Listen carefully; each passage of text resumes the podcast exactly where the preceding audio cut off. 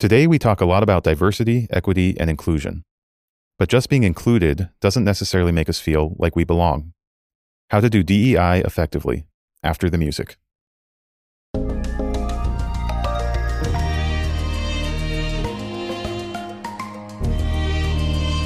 Welcome to the Upwards Podcast, an initiative of Upper House on the campus of the University of Wisconsin Madison. Through meaningful conversations, we explore the life of the mind and questions of the soul to enrich our university, our community, and the church. Be sure to subscribe and give us a rating on your preferred podcast service, and check out our upcoming events at upperhouse.org. Hello, and welcome back to Upwards. I'm your host, Dan. We recently welcomed the Honorable Rodney Hood for a day of events here at Upper House. He helped us to explore some of the things he's working on as the chair of the National Credit Union Administration, including faith and financing, housing equity, and diversity, equity, and inclusion. Our producer, Jesse Koopman, got to sit down with him for a conversation covering Rodney's views and hopes for inclusion and belonging in the workplace and the church. Rodney E. Hood is the chairman of the National Credit Union Administration and the first person of color in that role. He's held that role since 2019. He's also on the board of directors of NeighborWorks America, one of the nation's largest affordable housing and community development organizations. Rodney has served for decades in both public and private roles in the finance sector. He also serves on a number of other civic boards. He's a native of Charlotte, North Carolina, and holds a bachelor's degree in business, communications, and political science from the University of North Carolina at Chapel Hill. Please enjoy this upwards conversation with Rodney Hood and Jesse Koopman. Rodney, welcome to Upwards. How are you today? I am great. It's great to be here in Madison, Jesse, and I'm so enjoying my time here on the Madison campus. Oh, I'm glad to hear it. So, Rodney, we got to spend much of the day yesterday together. We talked about finance, we talked about uh, diversity, equity, inclusion, and we talked about home equity. Um, so, I I really wanted to take some time to sit down today and talk specifically about diversity, equity, inclusion, and or called DEI from now on. And hear more about your story and mm-hmm. how, why this is something that matters to you. I want to start off with just asking you to share a story from your personal life early on, whether it be in your career or your young life, where you experienced racism that you felt either DEI came to your rescue or you wish it had. That's a really good question. And I wish I could just tell you one example, Jesse. I could say that there are day to day examples of what DEI has meant for me and as a man of color. And I would begin just by saying in 2019, I became the first African American in the United States to ever oversee a federal banking regulatory agency in Washington, D.C.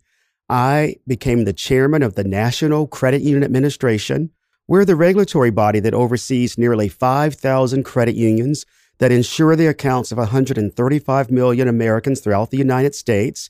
Assets approximate $2.2 trillion.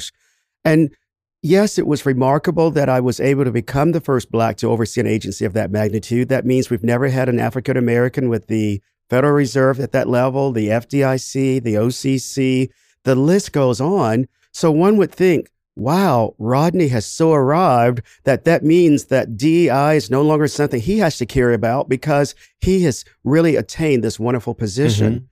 Fast forward two weeks later, where I'm going on a business trip. I'm with my chief of staff, who is not a minority, and we are going to check in. And everyone at the hotel was genuflecting to the chief of staff when he's having to tell them, no, Mr. Hood, he is the principal. I am here to assist him and he was able to say, Rodney, I have never seen what you as a man of color go through than when I began working with you uh, a few weeks ago.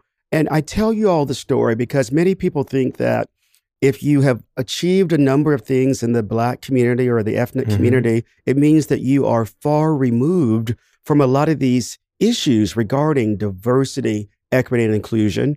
And Jesse, I'll tell you another story. I like many of us in the United States, mm-hmm. we all watched in horror, horror as we saw the egregious disregard for life playing out when George Floyd uh, was killed. Um, I tell folks that I could very well have had a similar experience as that as a man of color. And the first thing people say, how could that be possible that you could say that that could happen to you? And I say, because as a man of color, no one stops me if when not if I'm stopped, but when I'm stopped for driving, and that happens routinely. It's always the thought that oh, no one would ever stop Rodney because we've seen a CV. Yeah. Well, the the sheriffs or the policemen don't ask me for my CV. The assumption is if you stop someone of my hue with my pigmentation, well, let's just say if we stop and we're going to probably find something wrong, and then we could have a, a reason for uh, arresting him. So they stopped me. I have a clean driving record. I've never had parking tickets. So uh, the people who normally stop me, they're very frustrated when they come back to my car. You don't have any warrants out for your arrest. You have no missed alimony payment. So they're almost just despondent that this person who looks like me had a clean record. So the fact that DEI now is something that we have in the lexicon, Jesse, I would say that I don't know if it saved me, but I would say that now it's made me want to talk about it more convincingly. Oh, I have a a great response. platform to be with you to talk about these issues.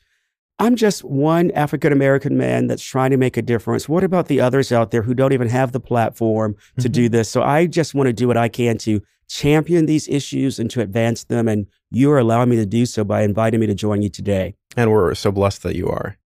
Uh, so, Ronnie, so you talk about the experiences you're having today. I remember yesterday you shared a little bit about your backstory, a little bit where you had the talk with your dad, Mhm.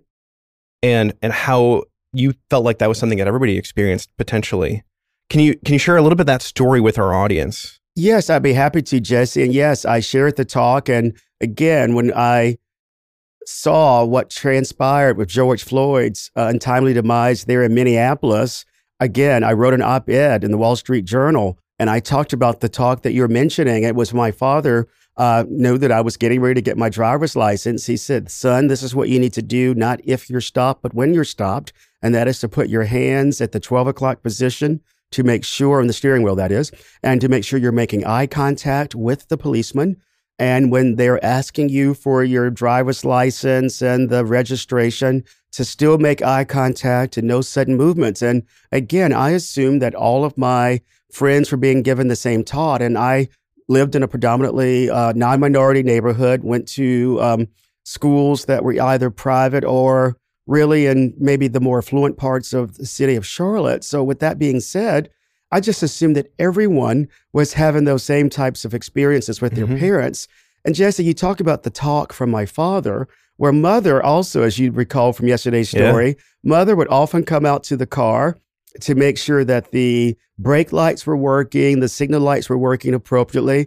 And I would even joke with my friends, Do your, does your mom come out every time you're driving? Like, no, Rodney, maybe it's because you're an only child, maybe because your parents are overly protective. No, it was her way of ensuring that I had Mhm. no reason uh, to give an authority a, a, a reason for uh, stopping me. So those were the extra precautions that one really has to take in the black community. And and you're, we're only talking about what roughly 35, 40 years ago. Yeah. And the talk is still taking place today. I do hope that we can get to the point where we're no longer having to tell folks what to do because there's a 99.95% chance that if you're a minority, you're going to be stopped. But, but no, that is my shared experience. And Jesse, what I do rather than lament that experience, Mhm. rather than play the violin, I look at it as an opportunity to talk about these activities. I look at it as an opportunity to say, this is why we need to talk about diversity, equity, and inclusion. And that's why I'm so glad that, again, your show is providing me with that opportunity. Yeah, I'm I'm really really excited. So, looking at the the next level of your life after secondary education, you're growing up, you're getting involved in finance. Now, finance is one of those crazy industries where it's even bigger deal than a lot of other industries in Mhm. America. Uh, tell me about what it was like getting started in finance. You know what? I took a pretty circuitous path to finance, as you may recall from yesterday. Um, my story is one that, yes, I always thought I was going to go into business, but I also thought I was going to become an Episcopal priest. I took an opportunity to do a short term missionary assignment in Africa where I lived in Zambia, I lived in Zimbabwe. I enjoyed being able to teach the Bible, read the Bible, do uh, many sermons with some of the folks that we were uh, meeting with while there uh, in Harare and Lusaka. Uh, but as t- uh, the missionary trip uh, came to an end, I kept thinking, well, gee, in the movies, if one goes into the ministry, they are jostled out of their bed by a bolt of lightning mm-hmm. and they're to- they're thrown to the ground. And then fast forward in the movie, and then you see this person behind a pulpit. Well, I didn't have anything close to that experience. So I said, well, maybe God, just after all, doesn't want me in the ministry. So I went into finance. I went into commercial banking, did a lot of work in real estate finance. And one of the things that I was able to do early in my banking career is after especially telling a priest friend that, hey, I didn't go into ministry because I didn't feel that calling. Uh, he says, well, Rodney, one needn't wear the clerical collar to make a difference in people's lives. Amen. And he gave me this sort of talk about you can still transform communities in a way that he couldn't as a minister that I could because I could work in finance. I believe that finance can be a force for good. So for the nearly the past 30 years, Jesse, I've worked in areas such as affordable housing, economic development, urban renewal. I, unlike being in the clerical mission, I can still talk about transforming the lives of marginalized, underserved communities. Mm-hmm. I look at my work now, even as a financial regulator, that is my mission. That is my North Star. I am serving God by being able to really help the least amongst us. And I am so thankful for that missionary experience because while it really allowed me to to grow in my faith, it also allowed me to recognize that when we are called to serve, it doesn't need to all be behind a pulpit. And I'm so fortunate that in my finance, which I do believe that finance can be a force for Absolutely. good. Absolutely. So we talked a little bit yesterday mm-hmm. how in the world of finance, and I mean, we even just went at the top of the show, we talked about how you were the 1st mm-hmm to ever be leading a regulatory body in the banking industry in America, being the one and only, and talk about how that applies to diversity and equity inclusion. I mean, I think there's it's, it's such a fascinating story when we look at whether it be finance or politics or other spheres where if there is somebody who's a non-majority, mm-hmm. they are often the one and only. Mm-hmm. Can so for people who are trying to understand why DEI is so important, tell us what it's like to be the one and only. Well, it can be a little lonely sometimes. Uh, but again, uh, when you think about the work that I've done, as I mentioned, I went to schools where I was often the only minority in the classroom. Mm-hmm. I went into a profession where there are not a number of African Americans either in finance or if there are, not a lot of them in upper management. And it is difficult at times being the one and only because you feel that there is a global spotlight on you. If you make one mistake, there's the whisper campaign.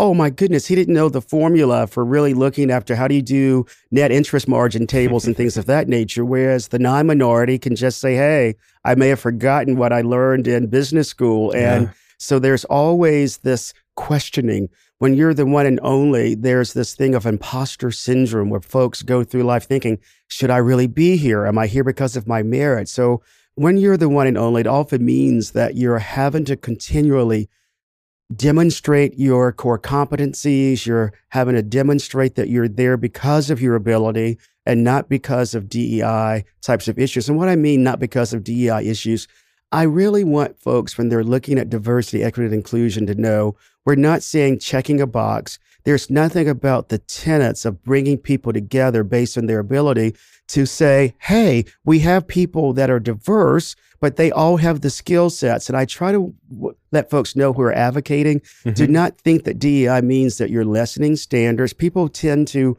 have this misnomer, this misguided notion that we're talking about, oh, it's just going to be um, not having high ideals. No, it's about having a seat at the table. It's about casting a wide net when it comes to applicants and positions. And it's about recruiting talent such that you can have, again, diversity of opinions. And so that there's not the one and only. I talked about a survey on yesterday that uh, the McKinsey Institute mm-hmm. did a whole bit of research about how companies do yeoman's work when it comes to recruiting and financial services. But after year three, almost 60% of those minority candidates leave an organization and you're thinking, how can that be? They made a lot of efforts. They wanted to do the recruiting where the recruiting was, impo- was important, but there was nothing around retention. It was nothing around that building that sense of belonging. And I know what it's like to have oftentimes a seat at the table. People love saying, yes, we're going to invite people who are like Rodney into our fold. but you invite me, but I'm ignored or I don't get the voice that I need. So Mhm. it's not as it's not enough just to say, hey, we've done enough. We've given you a seat at the table. But no, I want to be able to participate. I want to be engaged. Yeah. I want to be able to bring my true, authentic self to the table. I think there's a, a word that uh, we talked about a little bit yesterday. John loves to talk about in terms of DEI, and that's the word belonging. Mhm. And I think it's a, a great concept to, to dig into here, for us to a little chew on a little bit. So it, DEI isn't necessarily just about inclusion, right? so the, the word inclusion is in DEI, but it's it's more than that. It's it's about wanting to actually be somewhere and feel like you're not just a token, but that you actually belong. How how do organizations embrace that notion of belonging and help people who are being included not just be included? You know, that's a really good question. And you're right. DEI, by virtue of having inclusion in it, people think, well, hey, you're sitting around the conference table. You're one of the three minorities that we've hired. You should feel included. No. And to your point, it's not just about saying that you're included because you're invited.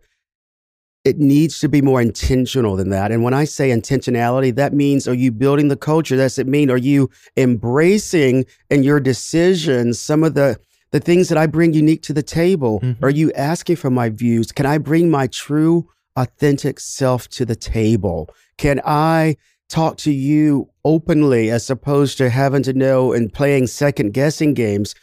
Being a part of a culture, having that sense of belonging means are you going to ask me to maybe host a, a- an event that maybe it's important to my culture? Uh, if we're looking at things, whether it be maybe the holidays, we may choose to celebrate in different fashions. Is there an opportunity for me to maybe do something that's unique to me? Those are the things that you build by way of saying belonging, Mhm. uh, but you want them to, it has to be ongoing. It's one of those things you can't turn it on and off like a, a faucet. I think many people think, well, I built a, a sense of inclusion uh, and belonging because we celebrated Black History Month. Well, it's Mhm. nice if you're going to do that for the month of February, Mhm. but what about the other 11 months out of the year? Yeah. Are you still embracing some of those types of activities? One of the things that I tell folks is the DEI, yes, it's nice, it's aspirational, but you need to also look at cultural shifts that need to take place.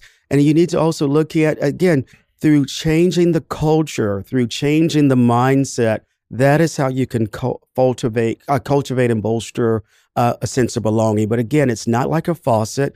And again, it needs to be intentional. And one of the things that I've done, even with the organizations uh, that I run now, I did a number of work with employee resource groups. And I hope that a lot of the folks listening today, a lot of companies and nonprofits for that matter, they are building these resource groups where people of the same ethnicity can get together, people who are perhaps veterans, people who are perhaps um, entrepreneurs, they all get together around a shared experience to do different events.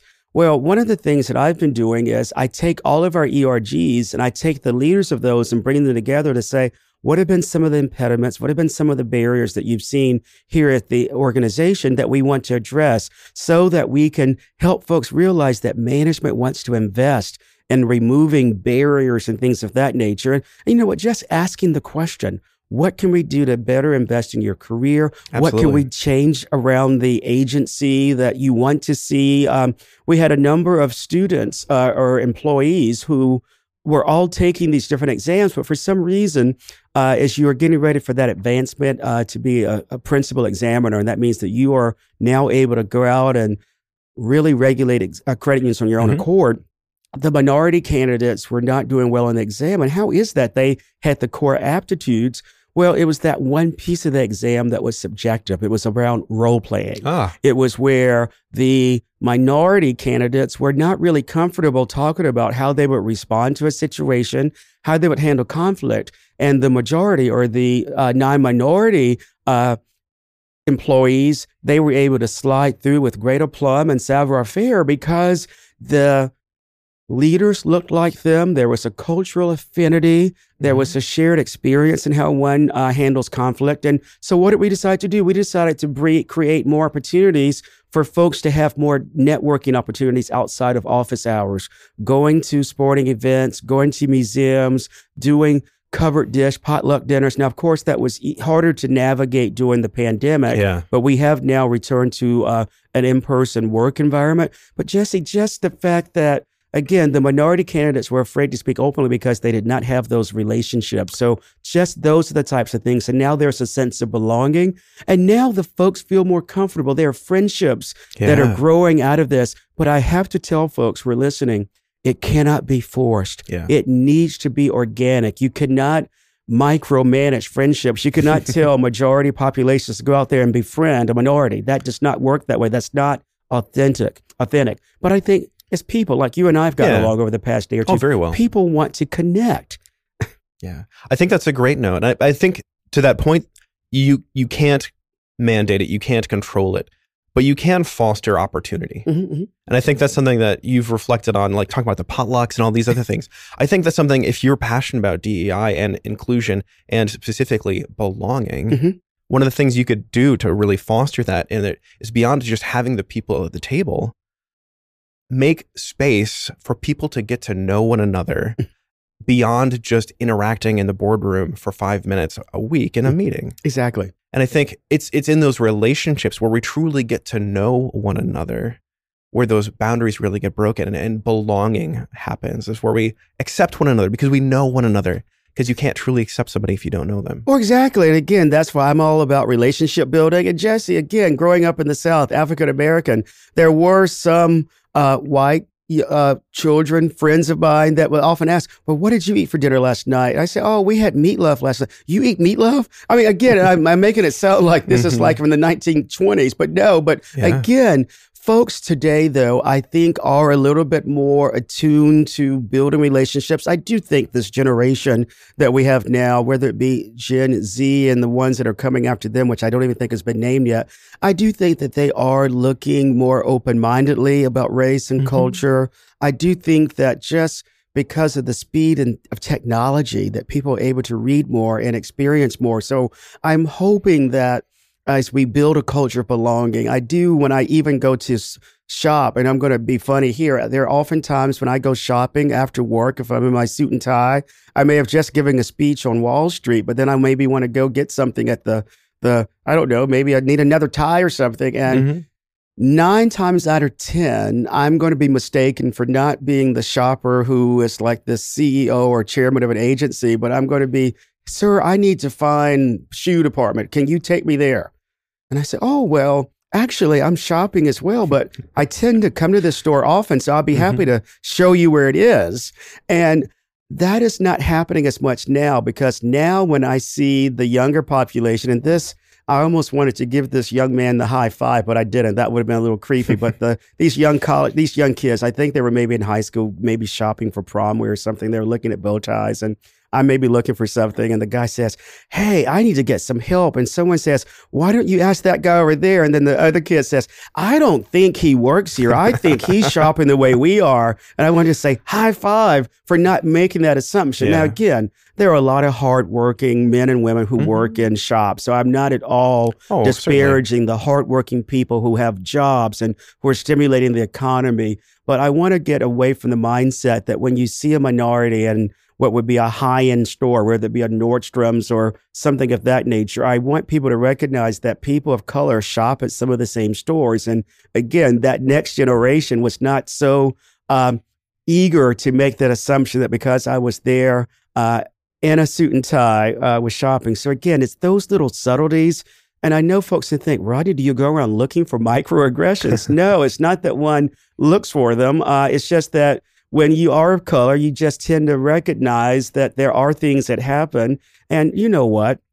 If I let microaggressions stop me, I would not be able to do any of the things that I've done. It would could be it could make me so defeated that I would not even want to get out of bed some morning. So I think is I learn from it, I grow from it, and I try to look at those moments to really um,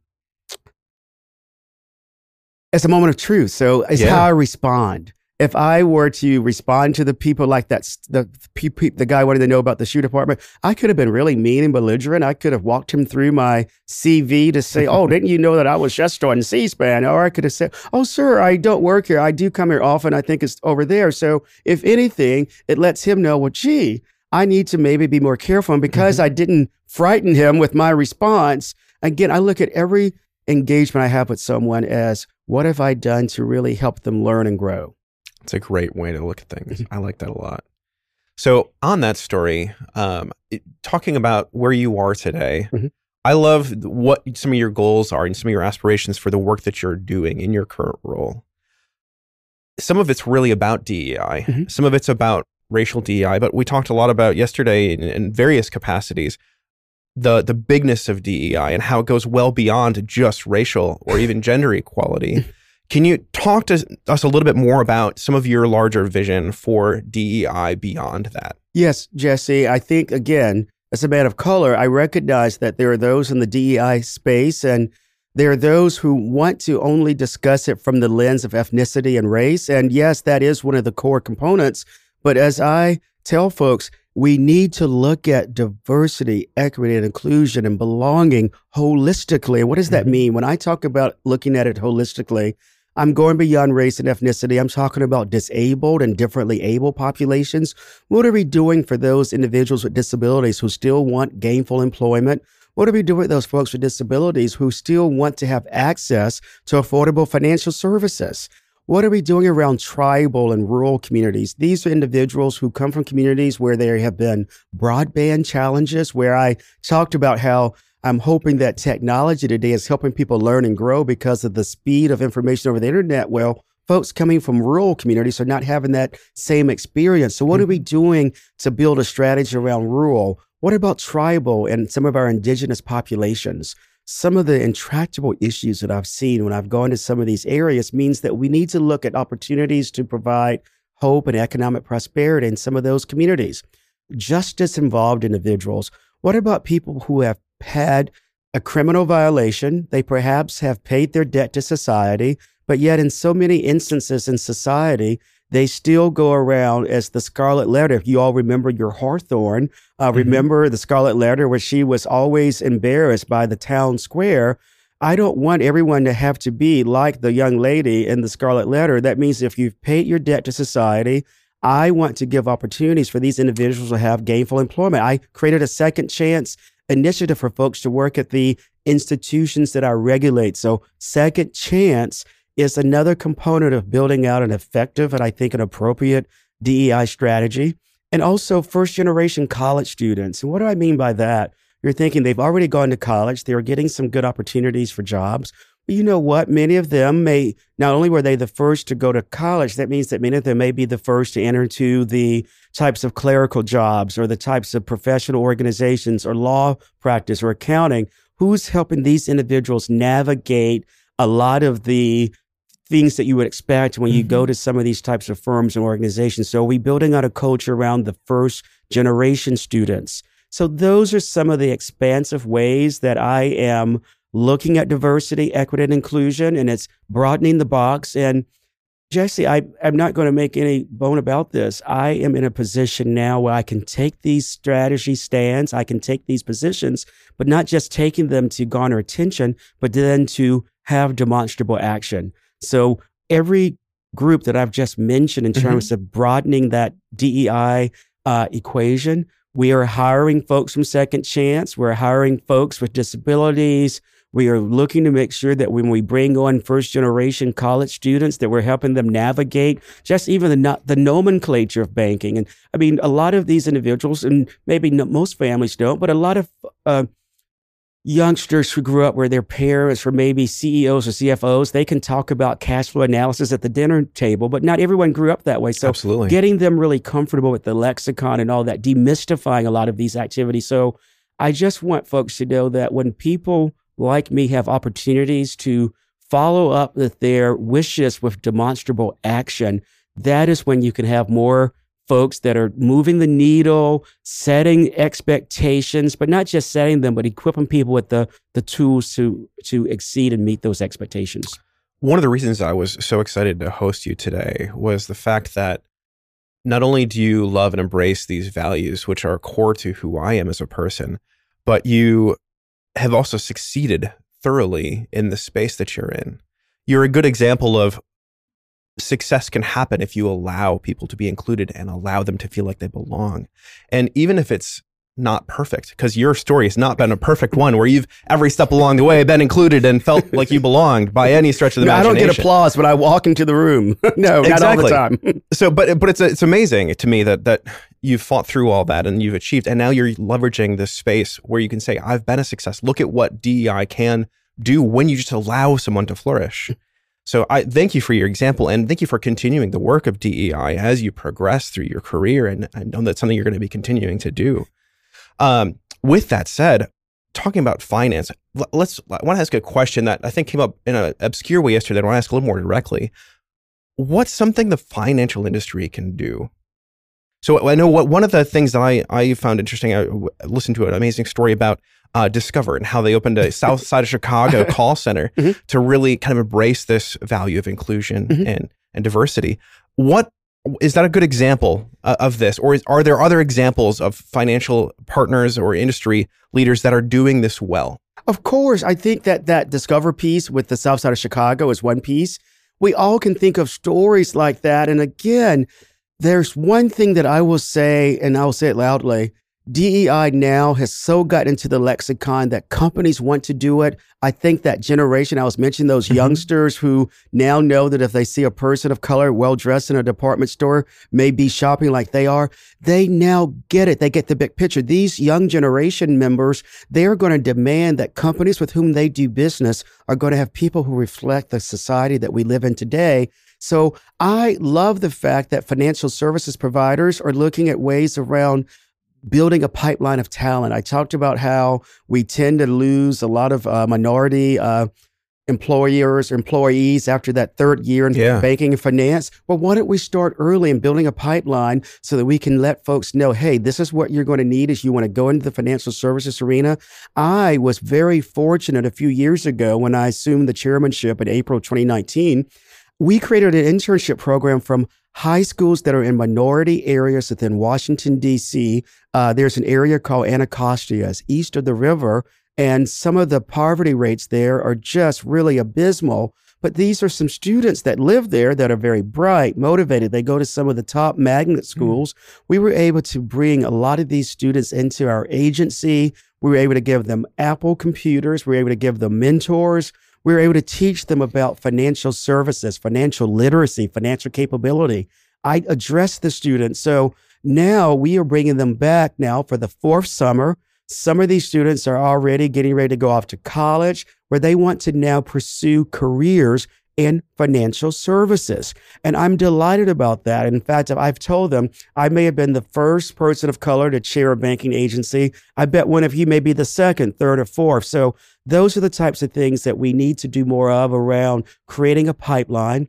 Another area that I think is important is when I mentioned the disability community. Mm-hmm. I have done a lot of work where I talk about 40% of American households unable to obtain $400 in the event of a family emergency. If you overlay that with a person with a disability, that figure goes to 65%. If it's a minority with a disability, 84% Wow. of minorities with disabilities could not obtain $400 in the event of a family emergency. So we have been, been really intentional now about hiring individuals with disabilities. We're recruiting uh, from a college outside of Washington, D.C. called Gallaudet, which is a college for the deaf and hard of hearing. You know what? People with, who are deaf or hard of hearing, they can become accountants, they can become technologists. So we are broadening out that whole arena of what it means to bring in diverse talent. And that's mm-hmm. another thing that I'm proud of the fact that other companies are also looking at the disability community as a source for talent. Jesse, there is a war for talent going on in the world today, Yeah. meaning we have vacancies. I have about 50 open positions at my agency. There are other uh, employers in government, the Federal Reserve, the FDIC. So we need to now go after talent. We now need to pursue it aggressively. And going after the same traditional recruiting sources is not helping us fill that void. So again, looking at second chance, looking at uh, tribal, rural communities for recruiting. Those are all the things that financial services providers are doing. And I think because of that McKinsey study that I referenced earlier about the the people leaving within three years, I think we now know to play more attention around retention. I think the DEI strategies around employee resource groups help with that. I think around having mentors and sponsors will help with that. But so those are all things that businesses are sort of implementing today. And Yeah. I'm very excited. I think it's something uh, along that line that we talked about yesterday the importance of allies. Mhm. So, if we're talking about the notion of belonging and building relationships is the way to feel like you belong in an Mhm. environment and not just being included, but really belonging, Mhm. being an ally is something that I think is remarkable. Mhm. Could you share a story of, of an ally that you've had in your career Yes, of course. and what I- that meant to you? Well, it's so important, and I want people to realize. I often, uh, Jesse, I get questions from uh, non-minority or or white individuals saying, "Rodney, I really support this. My heart is for diversity, equity, and inclusion, but I don't feel that I have a voice because I'm white." And I tell them that just because one is white doesn't mean that they could not support the pillars of diversity, equity, and inclusion. Amen. I wouldn't be where I am today were it not for those forward thinking white leaders who pull me aside and say, Hey, I think you have a bright future. They were the ones that gave me encouragement. They were the ones that gave me thoughts around what I should major in. Jesse, even when it came to taking the presidential appointment, I called my mentor, who is a white gentleman who's now almost 70 years of age, and basically said, I may leave corporate America for a bit to take a political appointment. What do you think of that? So, this is someone who has mentored me, has guided me, who knows what it's like to really help invest in someone's success. And I think many folks in the white community need to realize that you can be an ally, just as I have Mhm. that wonderful ally, that wonderful support. That means taking me out for dinner, or am I taking him out for dinner too? So I don't want to be that it's always It works like both directions. works Yeah, both directions. Exactly. Maybe when I was in college, it was nice, but now I get to reciprocate uh, just as well. But the point I'm making is, I don't want folks in the white community to feel that they don't have a voice. You can be an ally, an, an ally, and I also Mhm. I want to use the term sponsor. I don't know if that gets mentioned a lot. Mentors are really important, and that's when you will have the. In many instances, it could be the minority young employer or employee meeting with that maybe older, more experienced person who's there at the firm, and the mentor can be either a different race or maybe in the same race, but it's someone that's helping you navigate. But the sponsor is totally different. The sponsor, and what I'm getting at there, sponsor could be the ally, but it also is that person who is normally very senior, who is maybe a C suite, chief financial officer, chief technology officer. The sponsor is the one that is advocating for your behalf when decisions matter. That's when the board is about to meet. That's when promotions are about to occur. The sponsor is the one to say, Hey, I've seen Rodney's work product. We did a cross functional event and he was able to shine. So that may be the person that you want on your corner. Mhm. And that's why I tell folks build relationships, try to get to know folks. And I'm not saying go out and build relationships because of something Machiavellian that you're wanting to get to know people, but Yeah. build organic relationships to have that that sponsor who's going to be talking for you and on behalf of you when the other senior leaders are listening. So those are the types of things that I think foster success. Those are the types of individuals that can help you. Allies, I'm not saying they can't. I mean, in fact, sometimes you can maybe use the term ally and sponsor synonymously. Yeah. But at the end of the day, it all goes into building out your your your relationships. And I want to tell a lot of people who are listening, because I know you touch a lot of young lives here at the university.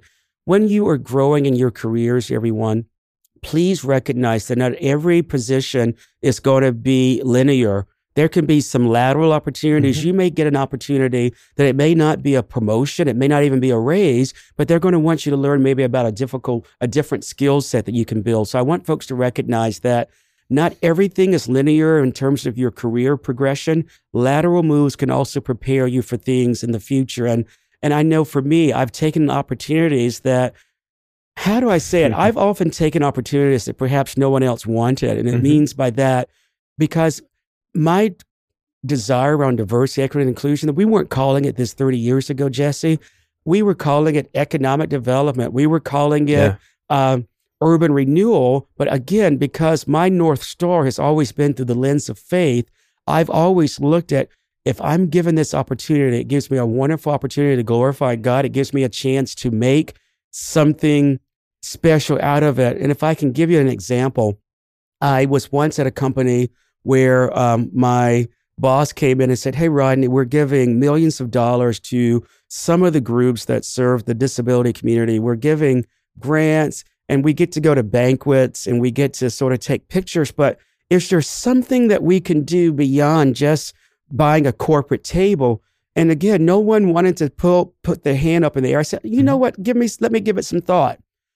What we were able to do because I wanted to do something different. It went from us going to galas to us developing what I call it a diversity initiative around uh, disability access. And what do I mean by that? It meant creating going to conferences where people were talking about disabilities, Jesse, but there was no one with a disability in the audience. So we created a disability scholarship program. We would invite people who were blind, the deaf, hard of hearing, people who had other even disabilities that may not have even been visible. Mm-hmm. We gave them opportunities to get scholarships to come to conferences, but we then went a step further. We then gave them speaking roles. We then gave them opportunities to keynote conferences. We then went a step further and built an internal database of people with disabilities being on their own speakers bureau. And I'm saying that this was something that we were able to do. It went from being that philanthropist around just buying a table, but to really giving individuals with disabilities a seat at the table,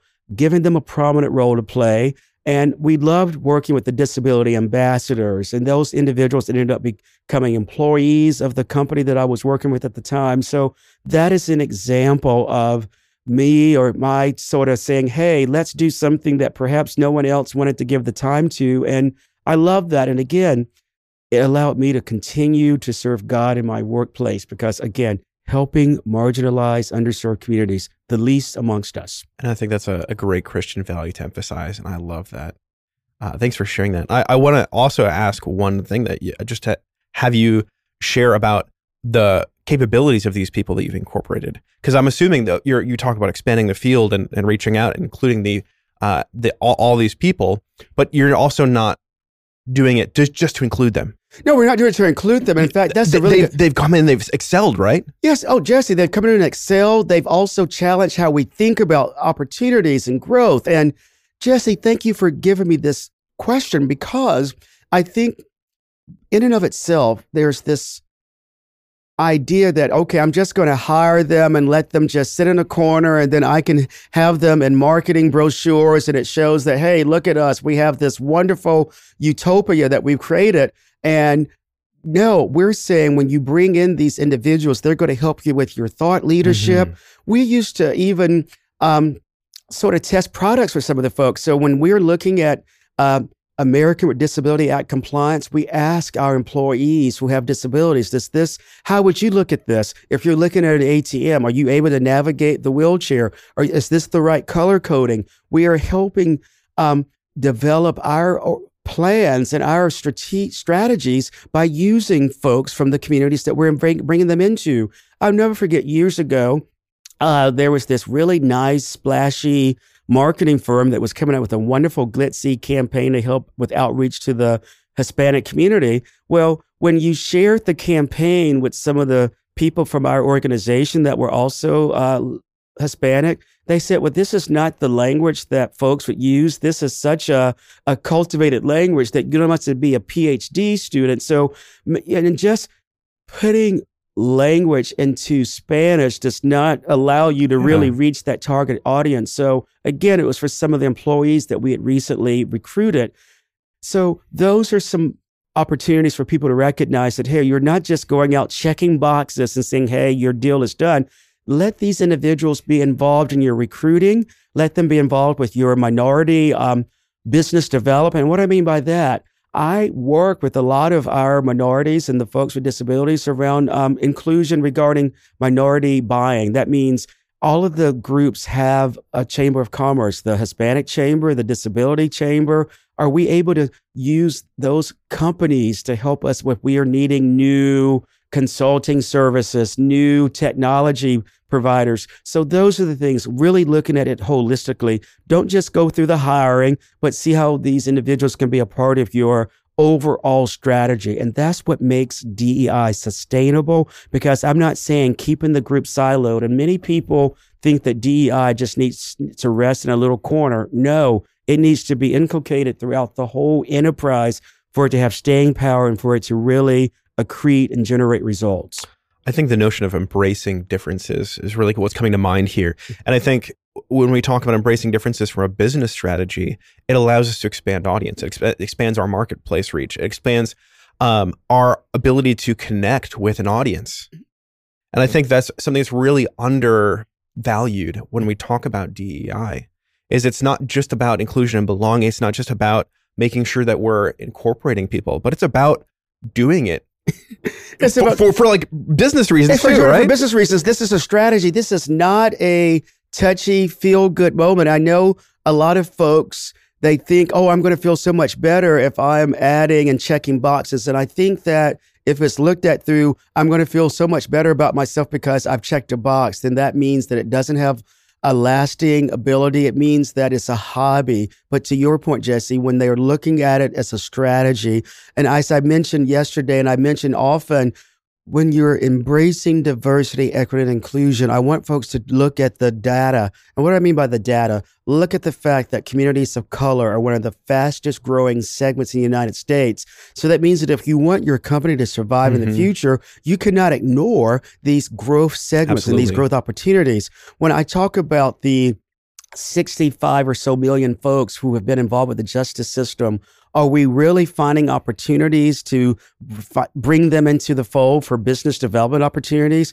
When I talk about the 40% of American households who simply can obtain $400, are we building out financial inclusion strategies that means that we're going to work around financial literacy, financial education? We don't want these individuals going to the pernicious and predatory payday lenders. We want them coming to credit unions or banks or whoever the legitimate providers of financial services are. So when I tell people about data, I want them to know that that is how they're able to buttress their their support for DEI. I recognize that when we talk about diversity, equity, and inclusion, it can be such an emotionally charged argument or emotionally in charge conversation. And I'm all right with the emotion, but let's buttress the emotion with the data because at the end of the day, that's what wins when you're looking at budget allocation. Because if you do not tie it to a growth trend or a growth strategy, that can often be the first uh, item on the chopping block if your activity is perceived as a hobby. But if it's a core of your strategy, then it is going to stay there. And and and I want folks to realize that you're not going to see an immediate uptick in your sales and earnings and all that in year one. It takes time. It's an iterative process. Companies recognize that sometimes steady is the race, but we need to make sure that we are looking at it though through the lens of t- demographic shifts, growth strategies, and if we can speak at it through those terms, again, that's what I think makes for a more robust DEI strategy throughout a lot of our organizations. I love that. And talking about that very notion of like being part of a growth strategy, being part of all these things, one of the things I can't help but think about is is I'm hearing something from somebody in Washington I don't hear often. Um, that you are in a political office holder. Um, I don't know. I don't know if you call yourself a politician by any stretch. You Oh, don't gosh, strike no, me as that no, by any no, level. No, gosh, what But- have I done to offend you? No, Oh, no, no, no. but but so you do. I love that you're in Washington espousing these values. Mhm. One thing that hurts me a lot is is somebody who also shares these values. Is I see it under attack all over in the political sphere today. Mm. There's over 12 states that have legislation on the table to literally remove DEI inclusion language in some level from either their legislature or their school state university systems. Mhm. How do you interact in Washington with people that are are proposing these almost attacks on DEI? by trying to tell them that DEI is not this misnomer that you have, trying to give them what DEI means to me as someone who's worked on Wall Street, as someone who's chaired an agency, as someone who really gets to really have a wide audience when it comes to talking about these issues. I try to my best, Jesse, to dispel the misconceptions of diversity, equity, and inclusion. And the reason there are those 12 states that are looking at removing it because it's been built around the emotion that we talked about mm-hmm. earlier. It's not been buttressed, buttressed at all around data. It's not mm-hmm. been buttressed at all around research has been more around the emotional issues. It's been this didactic approach that people have said, you need to do this. And if you don't do this, you're a racist and you're a misogynist if you don't support my DEI strategy. And because people have used DEI almost as a a baton or even a bat in some instances to whip people into submission as opposed to having the dialogue about what diversity, equity, and inclusion means. There are those that I would say on all sides of the aisle or can sometimes use this this term to fit their purposes. Absolutely. And no one wins in that. The the uh, the communities that we're hoping to help are not uh, winning anything, but people are using it for their own political uh, gamesmanship. So I, as someone who is a political appointee, but I believe that the role, the work that I do, financial regulation should not really be political. Oh, financial regulation should be devoid of Political ideology should be about safety and soundness and keeping the American economic system prosperous and robust for this, this generation and the next generation. So, Jason, when I meet with the state policymakers, the federal policymakers, I talk about what DEI can and should be if implemented appropriately.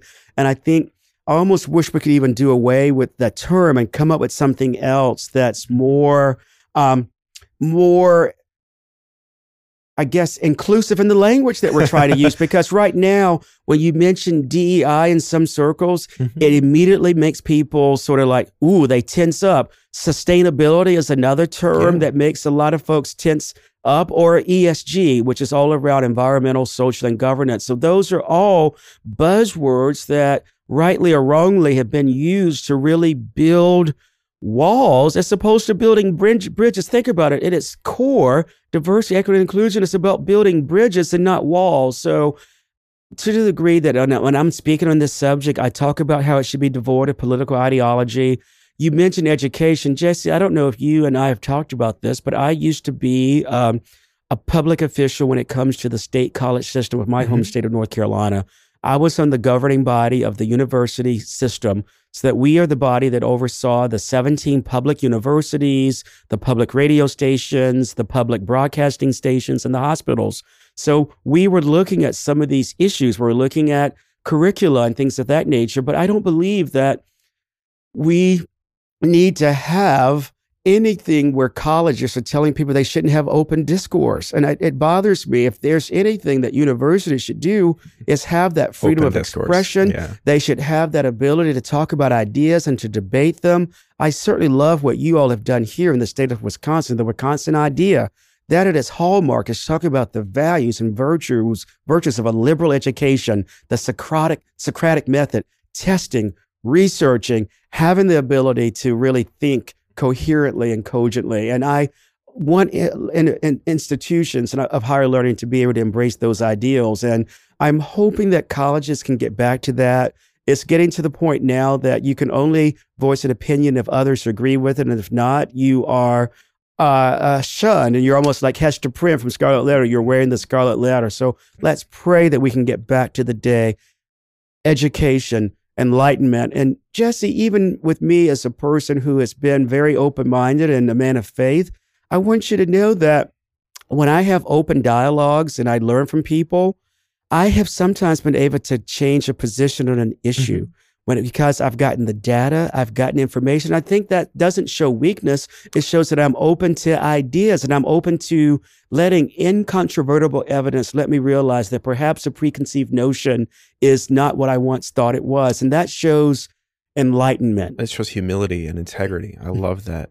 I want to talk about one more buzzword before we get to our last question here, and that's LGBTQ. Mm-hmm. Um, I know that's as men of faith and who are passionate about our faith. Mm-hmm um, the church world in particular, this can be a struggle for mm-hmm. how do we incorporate and how do we love people that maybe necessarily in our book of faith mm-hmm. or our concept of our faith, it's difficult. How would you speak to people who want to be inclusive and loving, but struggle with this? That's a really good question. And again, as I look at expansively at diversity, equity, and inclusion and the LGBTQIA plus community is one that I think needs to also be included because, again, I look at this through the umbrella of least amongst us marginalized communities. And in instances where LGBTQ community folks are not getting full access to financial inclusion, who are not getting jobs for choice. And I do think those days are not as they once were yesteryear. I do think the LGBTQ community has made tremendous inroads when it comes to employment and opportunities around housing and growth and development. I think, and we're seeing um, that play out well. But I do think the faith based community has been one that has been sort of slow when it comes to full on embracing that community. And I would just say, as we would embrace anyone in the faith based community, it's about showing the love of Jesus. Yeah. It is about welcoming, it's about being embracing. And I don't know about you or anyone, but as I tell folks, I don't go around telling someone, oh, because you had three martinis or you were seen smoking or vaping or whatever the case is, or vaping, I think it's called. Um, I mean, I can't go around saying whom I'm going to love. Mm-hmm. I am called to love everyone. And Amen. I hope that the church and the faith based community can do that.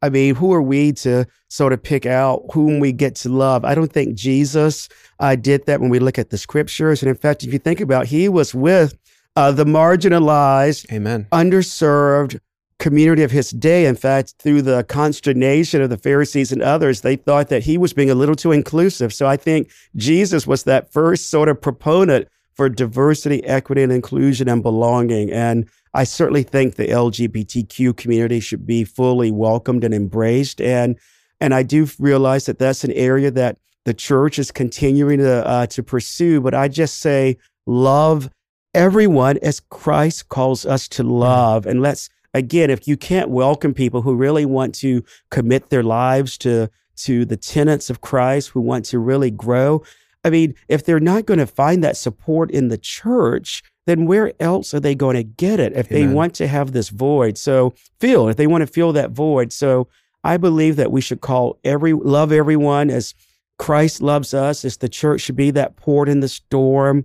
And I just hope that again, through dialogue, through uh, symposia. Uh, but again, it shouldn't take symposia and ongoing dialogue for churches and any group to say, hey, let's not discriminate. We don't discriminate against the disability group. We don't discriminate against rural, tribal. So I don't want to I have any group out there that feels that there's not a sense of belonging. And again, we are called to love and to do so unconditionally, to love our neighbor as thyself and regardless of what someone's sexual identity or orientation is. And again, I, as you know, I mention this every day. I want every interaction I have with someone to know that I have learned from them. I've given them love. I've done it unconditionally. And again, we've talked about the microaggressions mm-hmm. and all that, that I may have experienced as a man of color. But again, I still want to, I want the end result to be how have I touched that person? Have I changed a mindset? Okay. And I don't want to pick and choose. So if I want to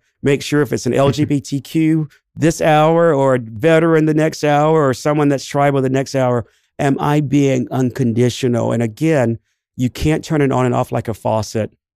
I can't think of a better way to end, Rodney. Uh, what a great message for our audience and for everyone uh, to treat people with love and respect and dignity as Christ would. I love it. Thank you so much for joining us today. Thank you so much for joining us yesterday as well, and all that you're doing for our country and our, our people who in this country are being disenfranchised and, and struggling, and all the work that you're doing to make them feel included and like they belong. Well, thank you again for the platform you've given me today, and thank you for the work you're doing. You are giving a voice to the voiceless, and you're elevating issues that can only continue to help people evolve and to really make this society the great society that it's meant to be through the lens of Jesus Christ. Well, thank you, Roddy. I hope your travels go well. Thank you. Thanks for joining us. If you enjoyed today's podcast, be sure to subscribe and give us a rating on your favorite podcast app. Also, be sure to check out our upcoming events on upperhouse.org. The Upwards podcast is supported by the Stephen and Laurel Brown Foundation. It is produced at Upper House in Madison, Wisconsin. Hosted by Dan Hummel, music by Micah Behr, audio engineering by Jesse Koopman, and graphic design by Madeline Ramsey. Please follow us on social media, including Facebook, Instagram, Twitter, and LinkedIn with the handle at Upper House UW.